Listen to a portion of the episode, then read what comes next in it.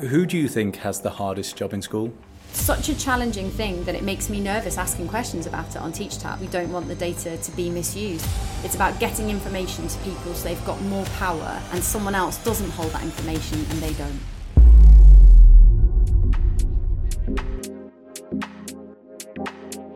We're joined today by Laura McInerney, taking Michael Gove to court and winning, Teacher Tapp, and how it can help you.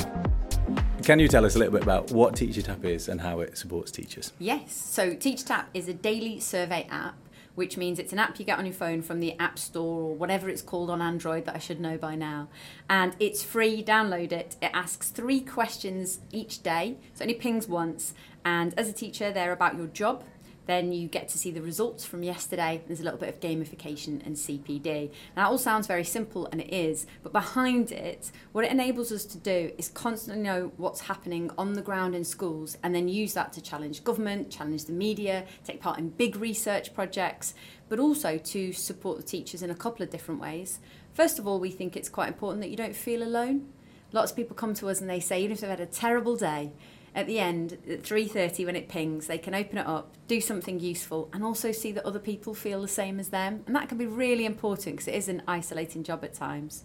As well as the daily reads as well as being able to sometimes use that information to challenge whether it's leaders within your school uh, ects whoever it is. There's lots of different things that people use the data for Fantastic. I, I, do urge people to have a look at it because it really does open your eyes to the whole world of teaching. Yeah, we have 10,000 people roughly mm. answer every day. People then go, so how many people actually answer? No, 10,000 people mm. actually answer every day. About 40,000 teachers have ever signed up at some point, um, but the most people who do it do it absolutely every day. We've got mm. people who've got streaks now of more than I think fourteen hundred days. Oh my gosh! I was going to ask you what was the biggest streak you've seen. I, I think it's over about thirteen hundred ninety-one was one I saw recently, and we're over that now. We also have people who write to us and say things like, "I'm really sorry, I was in labour for forty-eight hours and I lost my streak. Can I have it back?" To which we say yes, yeah. yes you can. Oh, nice. The commitment to the cause is enough that you can have your streak back. And not only does it tell us about what other teachers are thinking and what they're doing, but how we can support other teachers. So part of the data showed us it's really important to check in with ECTs on a Friday afternoon. That, yeah, that, so that came about because we would ask this question uh, about disruption of lessons. So we often ask on a Friday, in the last lesson you taught, how often or was learning disrupted at all? And we can see that for most teachers, um, at some point there is going to be disruption, but particularly for new teachers, over 50% on any given day will say that they had their last lesson disrupted. And then we would ask on a Sunday, how many lessons are you dreading coming up the following week? And of course, if you had a bad lesson on a Friday, then Sunday night dreads come along. You don't want to go in. And actually, people will only do so many years of Sunday night dreads before mm. they think to themselves, is there something else we should do?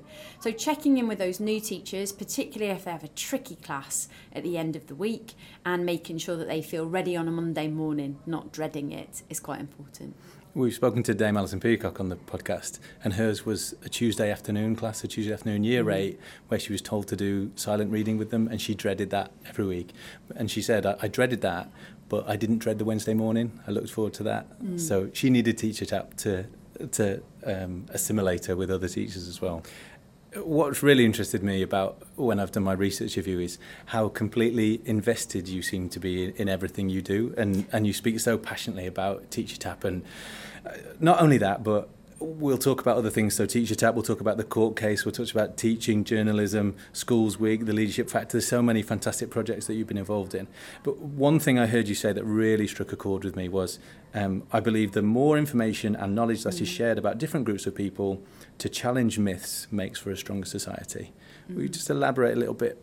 What, what does that mean to you? What yeah. does that mean to your life? So I was a citizenship teacher, and that was very much a choice and a subject that I loved. And I grew up in a community that, at the time, was not only quite poor, but I would say going backwards. So a bit like the economy at the moment, where everything feels like it's getting worse. Mm. I grew up on the outskirts of Liverpool in the 1980s and 90s, where it felt like everything got worse. You'd walk down a street, and people would go, "Oh, I remember when that was a cinema, or that was a bingo hall, or that used to be a mm. fabulous restaurant, and what it was now was boarded up." And in those communities, it was always clear to me that people were taken advantage of at times, whether it was closing down a beloved community centre, things being sold off from underneath people. Um, things like Hillsborough and Orgreave were very important. My dad was involved in the um, union movement, and so these were things that were very strong. He was also a Liverpool supporter, hence Hillsborough. And so I, I felt growing up that often if people couldn't read, if they couldn't um, speak and speak up for themselves, if they weren't aware of information, if no one told them about a particular law or a particular mm. um, piece of legislation that would help them uh, put their rights forwards, then of course it was easier for other people who did have those things to take stuff from them. And someone once described to me that learning citizenship is a bit like learning the rules on the inside of the box of Monopoly. And if you know all of the rules, then you're probably going to be able to do things in the game that are more advantageous for you. And so I think that sits underneath everything, whether it is teaching journalism, teach tap, it's about getting information to people so they've got more power and someone else doesn't hold that information and they don't can we focus in on TeachTap and, and just do some? Mm-hmm. Will you tell us what the, what the data tells us if I give you give you some topics? So the first topic is um, if you've had a bad day or if a teacher's had a bad day, what does Teacher Tapp tell us? How can we help those people? So we asked teachers about when they'd felt supported by their colleagues, and what we learned was that um, getting gifts on good and bad days is quite important. So good days as well when you've had you've done a big achievement, maybe you've taken your kids to a competition and they've won, but also a bad day, really challenging class. People would say that a cup of tea, a biscuit, or I found out there's a sort of secret currency of Diet Coke and Coke Zero amongst particularly primary school teachers. So a cold Diet Coke on the desk appears to be the thing that people most want. And it just helps punctuate those difficult times and be recognised when you've had good days as well. So, as a leader, I want to support the people in my team. What do teachers appreciate, or what do they need from other members of staff? So, besides the gifting on the good and bad yep. days, um, people really appreciate thank yous. So, being told uh, thank you by email, cards, little, you know, just a thank you in the corridor, that makes a massive difference. Um, when people are really struggling with a lot of work, for example, they have just done loads of mock exams. And like me, if you're a citizenship teacher, you might teach 580 kids in a week. Then, if I've got to get through loads and loads of marking, having one or two people who step in and just take a lesson off you here and there. Mm. Or if you're an ECT and you're in the middle of doing all of your extra work for your um, ECF, then actually someone again saying, Do you want an extra half an hour? Can I take your kids for something? Can I take a break duty from you? That will make such a big difference to how that person feels. And then the third one that came out was actually what people do in bereavements seems to really matter. Um, that's hard because we often feel very uncomfortable. We might have our own feelings about bereavements, but saying to somebody, I'm so sorry for your loss um, what can we do? How can we help you in giving that space and time for people to get to funerals is really important. It came up enough in the data hmm. that it made me think we need to talk about that more. We have this uh, this system in teaching and education where people get into teaching because they love children, they love teaching, and then they develop and progress through schools, and then suddenly they're dealing with pregnancies and bereavements, mm. and we haven't maybe put that toolkit together yet. Something that struck me, we, we spoke to Chris Dyson, a, a head teacher from Leeds, and he was saying um, Lieu Days really changed the ethos in his school. That he, as a teacher, had a wedding on a on a Friday, and he wanted to go to that, and he knew his head teacher wouldn't let him, mm. so he, instead he took a sick day. Mm. And to make it more realistic, he took two sick days, and he said, "I don't want that to happen in my school." So we have Lieu Days now, and the teachers can build those up, and then they can have those. And or if you need an hour, then I've got a spare teacher there, and the one of the ways he did that, he financed it, was around looking at his supply budget and mm. taking elements of that and employing other people instead of having this supply insurance and things. Is there any data to suggest um, ways that schools can create funds or create opportunities to have that cover for people. We do see that it is something that is in a lot of schools. Mm-hmm. So I can't remember the number off the top of my head, but when we've asked the question about duvet days or whether you're allowed to sort of take a day off randomly, it was much higher than we were expecting, given ah. that people seemed to say it was rare. So when their school did it, they would talk about it as this very rare thing, but it actually didn't seem to be that rare in the data. I was, of course, the editor of Schools Week, and we used to do stories every now and then about expenses, and the Education Skills Funding Agency really clamped down a number of years ago about any of these pecuniary spends for people. So I, I'm not even sure I'd want to ask about gym membership in case anybody gets in trouble. But free tea and coffee, we do know that 55% of schools provide free tea, coffee, and milk. Although I have recently been told about milk gates, which we are going to ask some questions about soon does your school provide only dairy milk? Ooh. Or does it provide other milk? And then what's your responsibility for other milk? So, So Laura McInerney, just to get this recorded, Laura McInerney says, head teachers, you can provide free tea and coffee for your staff. Yeah, it's not illegal. There are some leaders, for whatever reason, who have told their staff it's illegal to provide this. if it is, then lots and lots of people are breaking those rules, which isn't the first time we found mass rule breaking either. Another massive rule that's broken in schools. We are all supposed to do daily collective worship right across the state school mm. system, and of course, most schools don't, especially secondary schools. So we've got lots of data that proves that rule is broken day in and day out. Can you tell us who are the happiest teachers? Yes, before the pandemic, it was head teachers married to head teachers without children. That is the formula for happiness. Oh no, I've had children yeah, now. some, and- some people have already made choices that I'm afraid you know you can't get out Can't go of. back on. Um, but that is that is the the way. Really, it's because you've got um, two decent salaries, Mm-hmm. the holidays together, but without the childcare responsibilities, and of course financially we'll be in a better position for Mm, not having children. I mean, in the long run, psychological research will tell you that once you get older. Then having children is sort of good for you in retrospect. You'll be Yeah. much happier than when you were when they were three and not sleeping. Okay, so married head teachers married to each other, but we also know that 63% of senior leaders uh, think about leaving the profession. So, so only 63% say that they think they will still be there in three years' time. Ah. Uh, but that has gone down dramatically. It was about 81% when we first started asking in 2018, 2019. Now, that doesn't mean that only 63% will still be there in three years' time. What it shows you is that there are many more people now compared to before the pandemic who would like not to be there in three years' time, and that's always a bit of a problem. Who do you think has the hardest job in school?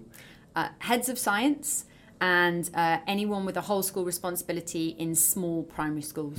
But middle leaders are by far the most unhappy people in schools, and those two have specific additional difficulties. Being in a small primary comes with a lot of workload. Head of science, I mean, science is very difficult. It has a lot of marking challenges, and because it's a core subject, it's often got a lot of scrutiny primary teachers, what we find is they love teaching English and maths. So when we first asked these questions, I'm not from a primary school background. I thought that we might find that primary teachers really loved teaching all the kind of what I would call fun subjects. yeah, Yeah, and they don't actually. if they could hand anything off, they would happily hand off music. they Yes, would happily yes. hand off languages, computing, PE, and just teach English and maths, Mm. sort of, you know, over and over again because they love it so much. So we've talked about hardest job. If we n- just narrow down on those primary middle leaders, you said they were the most unhappy. How are we defining unhappy? Are they most stressed? Are they most underpaid, under resourced? Have they not got people to help them? What's making them unhappy? Sure. So um, there tends to be a range of different ways that we look at this. So it's to do with um, job attachment and um, also levels of stress, hours worked. There's kind of a variety of different things. What we see on almost every metric that we look at is that middle leaders are the ones who are most squeezed, particularly if it's workload related. Um, so so that's why I would say middle leaders is the main group, and then within that we can see that science teachers have a bunch of additional issues. I see. So your assumption would be kind of middle leaders of science, and then in primary schools, what we see is that primary teachers in one form entry schools in particular hmm. don't have a lot of support with resources. They spend more time having to build hmm. resources and do more things. So just in terms of workload times responsibility times stressors, they would be the two groups where I'd put my money. All of this, I've got a caveat, of course, where this is on average. Right, so there's always going to be some people who are e- either side of that. They are ahead of science and they deeply hate it. there are people who are ahead of science and absolutely love it. And it's interesting, especially with science and maths teachers, there is this assumption that because the turnover is a little bit higher and it's harder to find uh, maths and science teachers, that therefore people don't like it. Actually, they attach to and love the job more. Which, if you think about it, makes sense because it's so easy to go and do and become something else if you have a science or a maths degree. Then you're not trapped there. You're there because you like it. So, although I'm saying it's it's kind of it's stressful and difficult, it doesn't mean that there aren't people out there who love it. And that's the same as well for challenging contexts. When we look at things like uh, behaviour, it is much harder if you work in deprived schools. Mm-hmm. But there is about 30% of teachers who just prefer those environments. You know, I was like that. I, I, think I was much happier teaching in schools that were in more deprived areas, seen as more challenging, um, rather than going somewhere. I went to a school where behaviour was quite easy and I found it really boring. So maybe what, what we're finding is that deputy heads and, and head teachers need to channel their support to their middle leaders to get them through that tricky part and maybe they're the ones that need the support and then that can be pulled away as time goes on yes and or being realistic about what middle leaders can actually do mm. for example we see they have a very high teaching load but they often have a very high email load as well then they're mentoring or being responsible for behaviour in some schools. At that point, your week is more than stacked, and mm. actually, you're up against it and probably coming back down. If you also teach in a subject that has a very high marking load, or lots of data drops, or lots of interventions, revision classes, then it's going to become too much. So it's on everybody, including the middle leaders themselves, to be able to say what is reasonable, who is needed, and if you can't do it all, then what does that mean? What is mm. actually going to be taken off? Do science need to be marking at the same rate as maths? For example? Mm. Or does art have to be marking at the same rate as English? That's what we've got to look at and where are the trade offs. Some schools do that brilliantly, others, it's just become a bit of a habit and it's not looked at so closely. What do we know about burnout and compassion fatigue?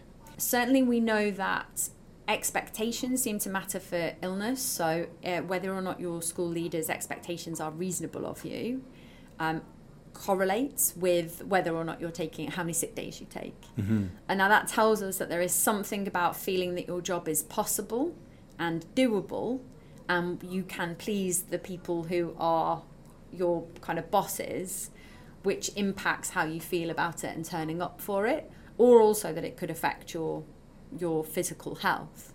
Um, that will also be the case though for head teachers and that's why i'm very worried about heads ever since the pandemic their anxiety levels have run way ahead mm-hmm. of everybody else and their workload and responsibility has gone up even more than the rest of the pack everyone's gone up a bit they've yeah. gone up more and just the sustainability of trying to keep everybody in a community happy especially when a kickoff can suddenly appear on WhatsApp or Facebook mm. or anything else. That's just massive, and I'm actually not sure it's feasible. So if that starts to make the job feel undoable, there will be lots of people who will start getting those Sunday night dreads and won't want to come back in again. Is school life very different in a, um, a local authority maintained school, an academy, an independent school? Um, independent schools, yes. So obviously, in independent schools, the classes typically are smaller and there is typically more resources. Not true for every hmm. private school, but let's just go for the kind of the average. Because of that, um, some things will be a little bit easier, but we also know, for instance, that teachers who work in boarding schools work Saturdays. So when we write lovely questions about fun days on Saturdays, we'll often get people writing to us and saying, you know, you forgot about me, I'm still in school. We also know that the pressure from parents is higher in the independent sector than it is in the majority of the state sector. So, for example, during things like uh, teacher assessed grades, that pressure was being felt very, very keenly within the private sector. Mm. The level of parent complaints, parent communication, a requirement to get back to parents within 24 hours more common within that sector. Um, and then we've got this, what were your other two, sorry? Uh, like local authority maintained and academies. Academies. With those, we don't see quite as many differences. They don't seem to discern, maybe because there's lots of different types of ways to be an academy. You could be a standalone, you could be in a massive multi academy trust, you could be in a little tiny academy trust where no one really talks to each other, they just pretend they're in a trust. Mm. So we don't see huge differences. But we do ask a question fairly regularly. If all else was equal, who would you prefer to work for, an academy trust or a local authority? Ah. Local authorities have stayed substantially ahead throughout the time that we've been asking. Why do you think that is? Because I speak to teachers and I'm mm. a, a, governor at a school that's local authority maintained at the moment, and I feel like some local authority maintained schools and the teachers that work there are worried about joining an academy. Whereas yes. when you talk to people in academies, they maybe feel like there are benefits to it and or that nothing much has changed? Yeah, I um, I don't think we've ever asked for the reasons why. We've only had open-ended questions for mm. the last 12 months. We've not asked that question since, but I bet the next time we do, we can put in why uh, why is it that you feel this way? Our hunches in the past have been that because paying conditions are different within academies. There is more flexibility that people are worried that if they go into an academy, then their hours could be different, their holidays could be different. Now, in some cases, that can be better. Hmm. Um, Schools Week have been reporting recently on an academy trust that's trying to give its staff an extra week in the October half term, which of course they can do because under academy rules, you don't have to be open for 195 days a year. You can actually, as some trusts do, only be open for um, sorry 190 days for pupils you could only be open for 185 if you choose. And so there are some things that are very good but people worry about their protections. They don't always know what the deal will be. Um, and i think that's partly it. The other one is autonomy. So of course since 1988 local authority schools were able to choose what they taught as long as it was in line with the national curriculum which, if you've read the national curriculum, it's a reasonably broad document Mm. and that gives you lots of flexibility. So everybody in that school gets the decision for themselves. In an academy, you're not covered by the national curriculum, so in some ways there's absolutely loads of flexibility. But depending on the trust, it might be that there's a central team who decide your curriculum. Now, that might be something that people think is brilliant because they've bought in resources and actually that's fantastic. There are other people who hold very, very strongly to their curriculum autonomy. And we recently did a question on this. We asked if you could choose, you had to choose between two schools.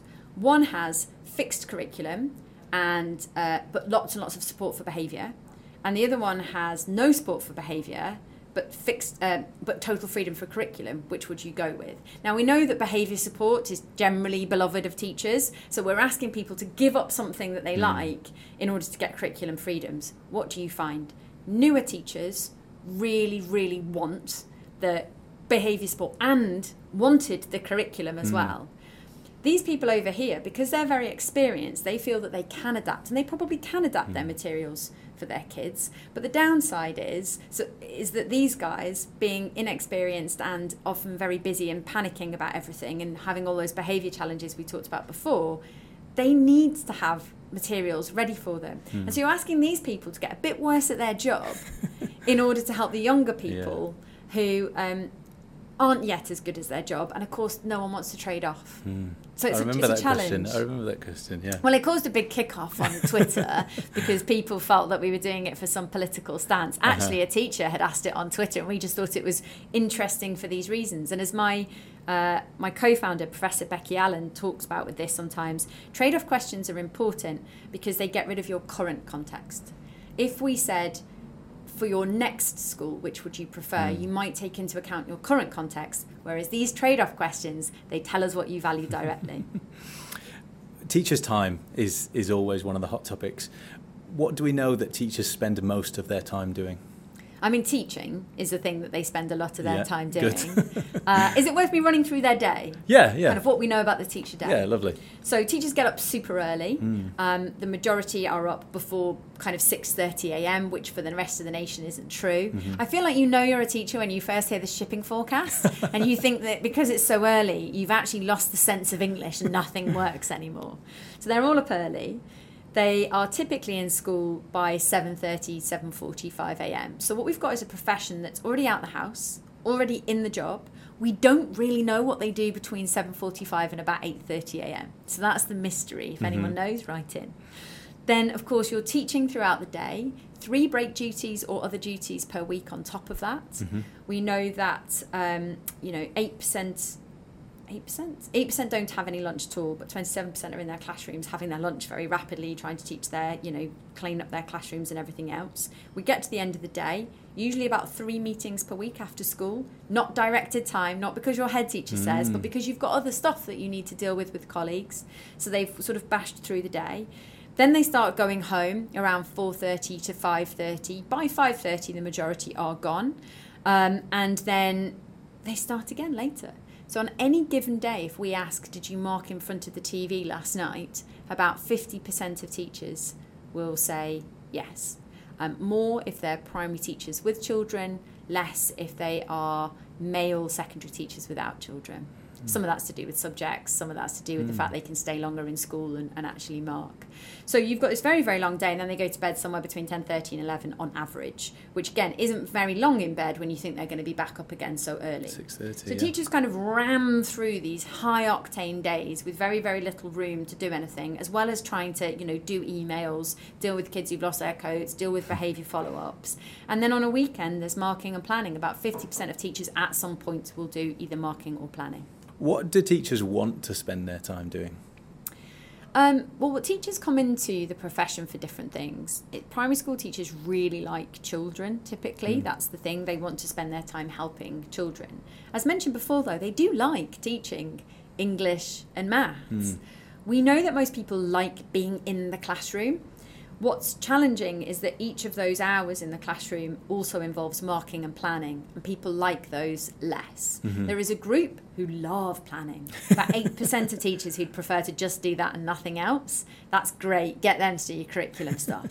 But 0% of teachers choose marking as their favourite task. Wow. So, you know, every hour that you're in doing your favourite thing kind of comes with this stack of other stuff. Mm. So I think that teachers in an ideal world would like to spend more time teaching or with children, but they can't because it comes with this additional load of planning and marking.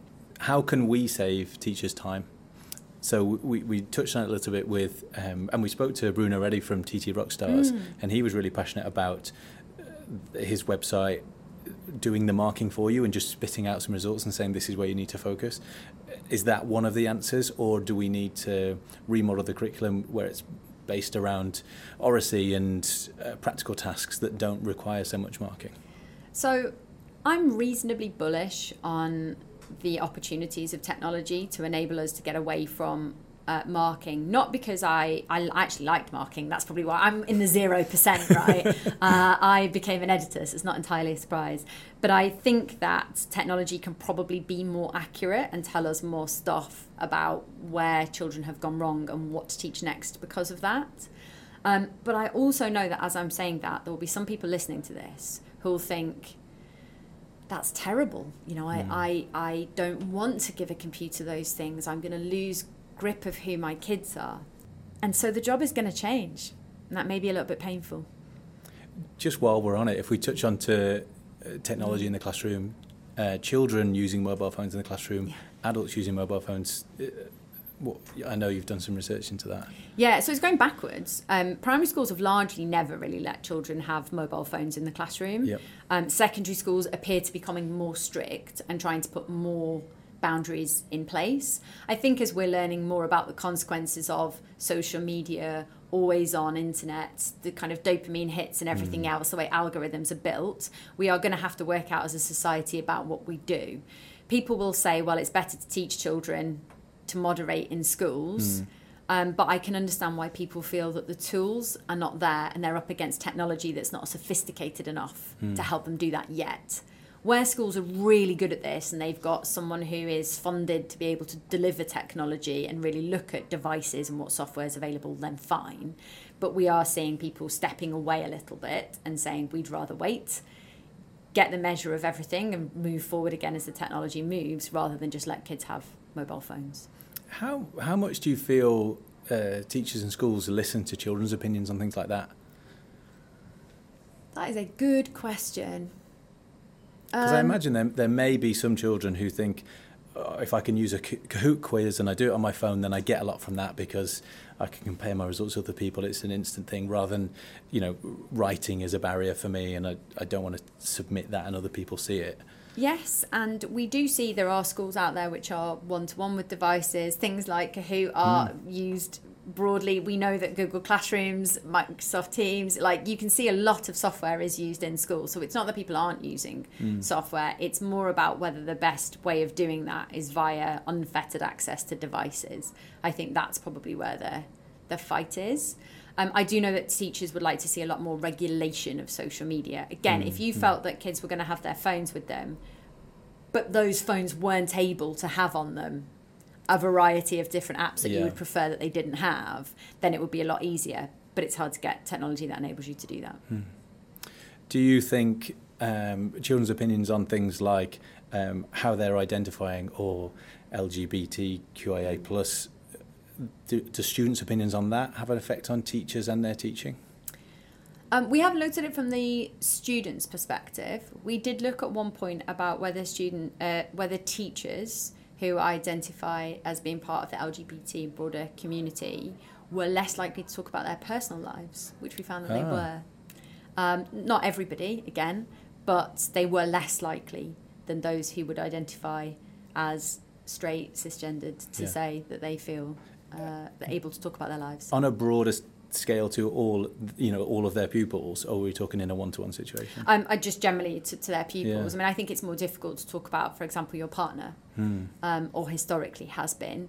Um, I think we're in an environment where that's got easier, but also with some of the way that the media reporting and political discussion has gone around these identity issues of late, I can also understand why teachers may feel that if they were to say that they were marrying somebody of the same gender, that that might become a sort of a political issue within the school. And Mm. people will often say well why is it even necessary?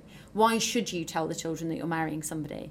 I mean i cannot tell you how many teachers every year change their surname but it will be a lot because they are a woman who marries a man. Hmm. Nobody thinks that it's a big deal that we told the children that this has happened.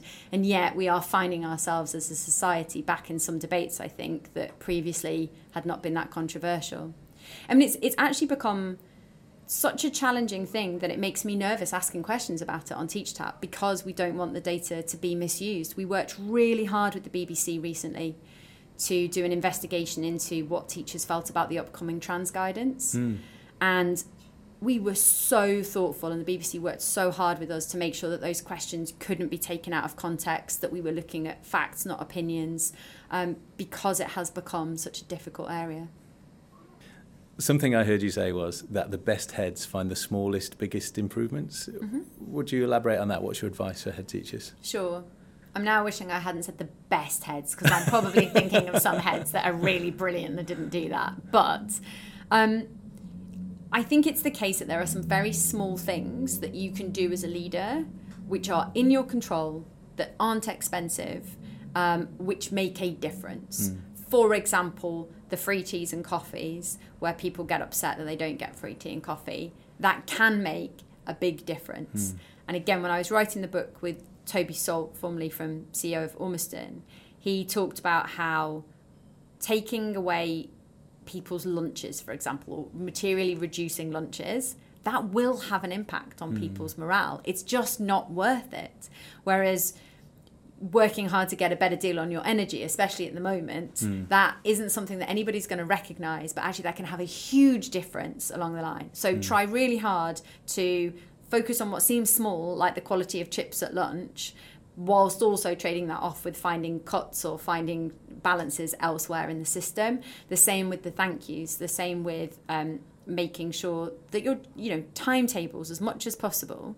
If you can put somebody who's good at timetabling, and by good we don't just mean effective and gets it done on time, but also is able to deal with the plethora of complexities that come with that, that will make a difference. So it's being able to find those small things, but do them really, really well.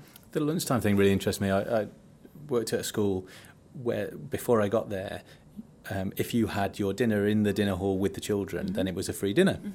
And I thought that's just a win-win for everybody. And they took that away. And then because of behaviour issues at lunchtime, lunchtime went from being an hour and 15 minutes down to an hour, down to 45 minutes. Yeah. So exactly what you're saying. You no longer get the free meal, which you feel is a lovely thing to happen at school. Plus your time is smaller. It just feels like yeah, things aren't moving in the right direction. And think about the relationship building that's happening. Even if you as a teacher go and sit in the canteen and you don't sit with any other children because you don't want to freak them out, first of all, there will always be some children who don't have anybody else to sit with hmm. who will come and sit near you for psychological safety. Secondly, you can keep your eye on what's going on. Over the years, the number of pupils who I spotted had had a group of friends at lunchtime, because we had this exact situation, um, you would see that they are now not sitting with their friends. They've obviously fallen out. It starts to affect them in their lessons, but you can get them a different group. You can come and invite them to, I used to do Model UN, Mm-hmm. right? And then actually you can rebuild their confidence and it helps them with their lessons. That stuff only happens if people are engaged with the life of the school. So anything that you can do to encourage that is is really key. So it's a shame that that was taken away. Obviously, we don't know don't know the reasons why, but those decisions can influence things in ways that you're not expecting in the long term. I recently visited um, Katharine Birbalsingh's school, and they have family, Family dining, lunch, yeah. and and that that was absolutely incredible to see the relationships, the conversations, uh, and just like the manners and Mm-hmm. everything that you could want from. From, from a dinner time w- was there. I thought it was lovely to see, and we tried it in our uh, in primary school that we worked at, and I, I think the modelling we didn't get quite right, and the children from the backgrounds that they were from hadn't experienced that at home particularly, so they, it was alien to them as well. But it was one of the things I really felt like, oh, we should have stuck at that a little bit longer. The pupils also mention lunches a lot. So in our pupil surveys, as part of school surveys, um, Becky and I often talk about the fact that the things that matter to kids are their friends. Matters a huge amount. I mean, I think a lot of what we talk about in terms of bullying and we talk about in terms of classroom is actually all under the concept of friends and whether mm. people are being friendly to one another. Their lunches matter a lot, by which they mean the food, how clean it is, who they're sat with, do they have friends, and then the toilets. I mean, I, if you can kind of get those things right, again, they're small but really, really important. And think about you as an adult. Actually, if you work somewhere and the toilets were really grim and you couldn't get decent food and you didn't like the way that you ate, eh, and actually you didn't like anybody and you weren't friends with anyone, would you want to stay? Hmm. We recently spoke to Sonia Thompson and Tracy Adams, and their school is an EEF research school.